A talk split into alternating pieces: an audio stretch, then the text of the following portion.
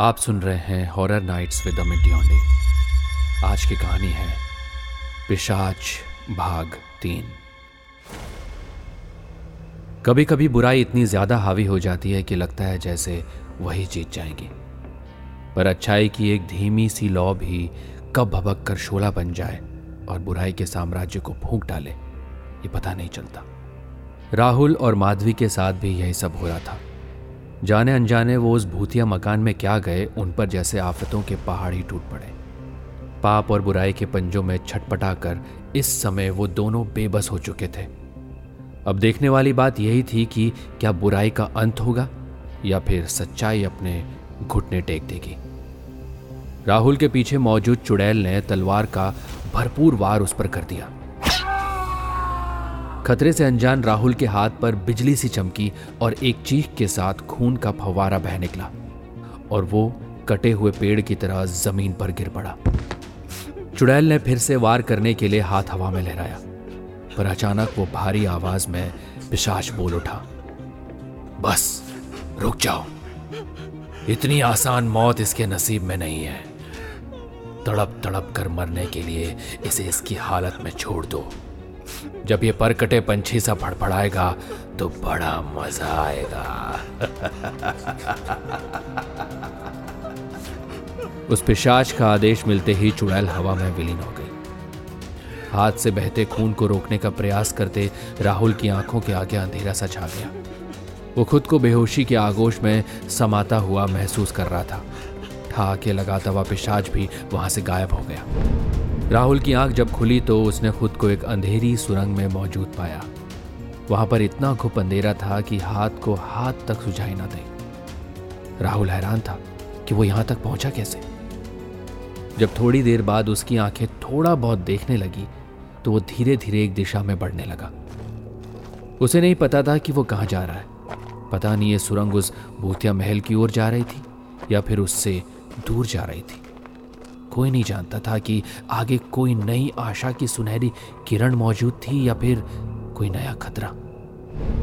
चीखती, चिल्लाती और डर से कांपती माधवी इस वक्त एक खौफनाक शैतान की एक मूर्ति के सामने बंधनों से जकड़ी पड़ी हुई थी। बंधन इतने मज़बूत थे कि वो चाह कर भी खुद को आज़ाद नहीं करवा पा रही थी। उसे यूँ कसमसाता देखकर वो पिशाच हँसते हुए बोला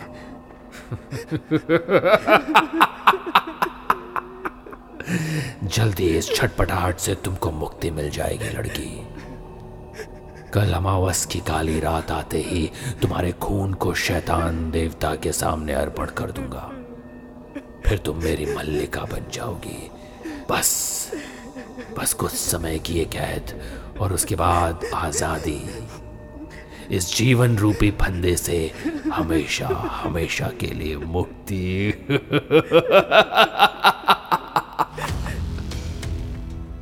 उसकी हँसी से माधवी का दिल दहल रहा था। उसे राहुल की चिंता भी सता रही थी। करीब एक घंटा लगातार उस सुरंग में चलने पर राहुल को उजाले की हल्की सी किरण नज़र आई। वो लगातार उसकी तरफ़ बढ़ता गया। उसके पैर थक कर चूर हो चुके थे। सारा शरीर दुख रहा था, मगर फिर भी उसने हिम्मत नहीं हारी। कुछ देर चलने के बाद वो उस अंधेरी सुरंग को पार करके हरे भरे पेड़ पौधों के बीच में खड़ा था। जहाँ से थोड़ी दूर पर एक पहाड़ी दिखाई दे रही थी। वो सोच ही रहा था कि वो कहाँ आ पहुँचा है कि तभी उसे एक व्यक्ति दिखाई दिया, जो जंगलों में शायद किसी काम से आया था। उसने राहुल की बेहद बुरी हालत देखी तो राहुल के नज़दीक चला गया। कहाँ से आयो भाई? और तुम्हारी हालत कैसे हुई? राहुल ने उस सुरंग की ओर इशारा किया जहाँ से वो बाहर निकला था। उस व्यक्ति ने आँखें फैलाते हुए कहा क्या? मतलब तुम मौत की सुरंग से बाहर आए हो? क्या कहा आपने? मौत की सुरंग? हाँ मौत की सुरंग। यही कहते हैं उसे। जो भी उस सुरंग में जाता है, उसकी कभी लाश तक नहीं मिलती। यहाँ के पहाड़ों में मशहूर है कि इस सुरंग के दूसरे सिरे पर भूतिया महल है, जहाँ पर आदमखोर रूहों का पूरा साम्राज्य है। इसलिए हमारे गाँव और उसके आसपास का कोई भी व्यक्ति भूल के भी उस मौत की सुरंग के नज़दीक नहीं भटकता।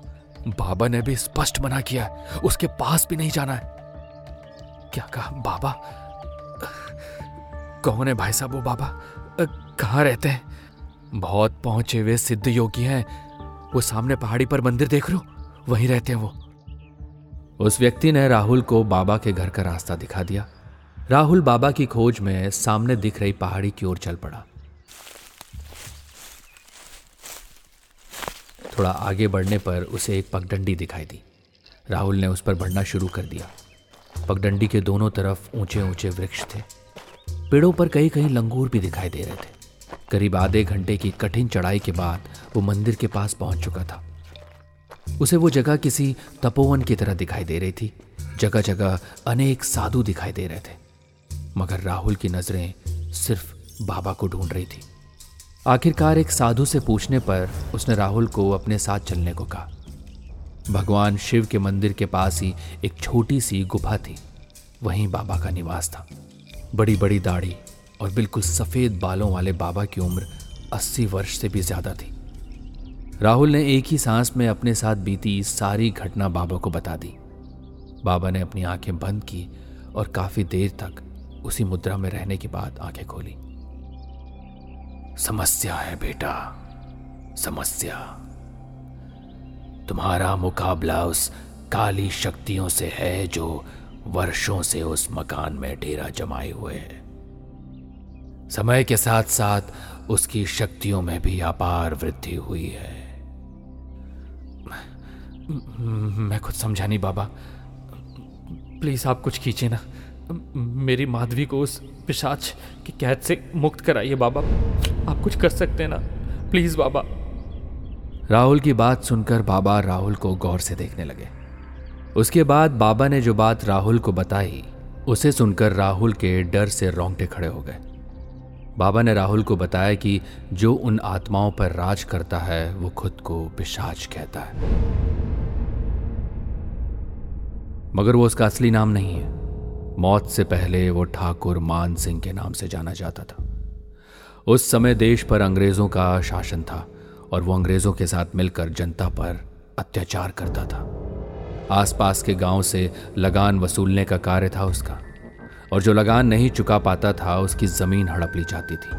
मान सिंह की एक अंग्रेज़ अफसर चाल से दोस्ती थी, जो अक्सर उसके घर, जो कि उस समय शानदार महल नुमा थी, वहाँ आता जाता रहता था। मान सिंह क्रूर और निर्दयी होने के साथ साथ काले जादू का भी जानकार था। हवेली के एक कमरे में उसने शैतान देवता की पत्थर की विशाल मूर्ति स्थापित करवा रखी थी, जो आज भी वहाँ मौजूद है। चार्ल्स को भी तंत्र मंत्र सीखने का बड़ा शौक था, इसीलिए वो भी काला जादू सीख रहा था। इसी दौरान मान सिंह की बीवी रूपाली से उस अंग्रेज़ अधिकारी चार्ल्स के संबंध बन गए, और यहीं से शुरू हुई उस विनाश की दास्तान। जिसने सब कुछ तहस नहस कर दिया। दरअसल एक दिन जब रूपाली और चार्ल्स आपत्तिजनक हालत में थे तो मान सिंह की दस वर्षीय बेटी ने उनको देख लिया और उसने ये सब जाकर मान सिंह की बूढ़ी माँ को बता दिया। मान सिंह उस समय हवेली पर मौजूद नहीं था। बात बढ़ने पर चार्ल्स ने मान सिंह की माँ का सिर फरसे से धड़ से अलग कर दिया और रूपाली ने अपनी ही बेटी को मार डाला और फिर वो दोनों वहाँ से भाग गए। बाद में मान सिंह दोनों को पकड़कर वापस हवेली में ले आया और उसी गंडासे से ही रूपाली और चार्ल्स को काट डाला। अंग्रेज़ी सेना का बड़ा अधिकारी होने के कारण बाद में चार्ल्स के कत्ल का भयंकर बदला लिया गया। हवेली में अंग्रेज़ी सेना ने कत्लेआम का तांडव मचा दिया, जिसे देखकर हर कोई दहल गया। मान सिंह को परिवार समेत मार डाला गया। उसके आदमी और नौकर तक नहीं बख्शे गए। कम से कम 200 आदमियों का कत्ल एक साथ हवेली में कर दिया गया। उस दिन के बाद वो हवेली उजाड़ और वीरान हो गई। मानसिंह और सैकड़ों आत्माएँ आज भी वहाँ डेरा जमाए हुए हैं। मानसिंह काले जादू का माहिर था, इसलिए मरने के बाद भी वो रूहों पर अपना शासन करता है। आज भी मानसिंह की माँ चार्ल्स के हाथों कत्ल होती दिखाई देती है। और साथ ही उसकी पत्नी रूपाली के हाथों उसकी दस वर्षीय बेटी भी। और कभी कभी चार्ल्स मान सिंह, यानी पिशाच के हाथों मरता दिखाई दे जाता है। राहुल की आँखों के सामने ये सारे दृश्य घूमने लगे। जब वो और माधवी हवेली नुमा भूतिया मकान में गए थे तो उनकी आँखों के सामने एक अंग्रेज़, जो कि शायद चार्ल्स ही था, उसने एक बुढ़िया का सिर गंडासे से काट दिया था। बुढ़िया मान सिंह की माँ थी और फिर पिशाच ने अंग्रेज़ को उसी गंडासे से कत्ल कर दिया था। अब उस डरावनी और रहस्यमय कत्लों की गुत्थी सुलझ गई थी। बाबा बाबा, कुछ तो उपाय होगा ना? उस शैतान को हरा पाने का? कुछ बताइए ना बाबा। बाबा राहुल को अपने साथ भगवान शिव के मंदिर में ले गए और एक त्रिशूल लेकर राहुल को सौंपते हुए बोले, इस त्रिशूल के आगे पिशाच का काला जादू नहीं टिक पाएगा बेटा। अमावस की रात से पहले तुमको वहाँ पहुँचना होगा। वरना वो लड़की को शैतान की बलि चढ़ा देगा। तुम्हें उनकी काली दुनिया को तहस नहस करना होगा। तुम्हारा लक्ष्य इतना आसान नहीं है। इसीलिए तुम्हारे साथ मेरा प्रिय शिष्य मोहन भी जाएगा। राहुल मोहन को लेकर अंधेरी सुरंग से होते हुए अपनी मंजिल की तरफ़ बढ़ चला। सुरंग भूतिया हवेली के एक कमरे में जाकर खत्म होती थी। उस कमरे में पहुँचते ही वो दोनों सावधानी से आगे बढ़ने लगे।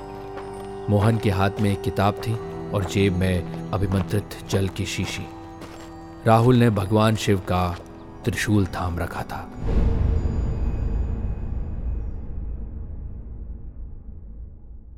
ऐसे ही इंटरेस्टिंग पॉडकास्ट और ऑडियो स्टोरीज के लिए सुनते रहिए ऑडियो पिटारा ऑडियो पिटारा सुनना ज़रूरी है।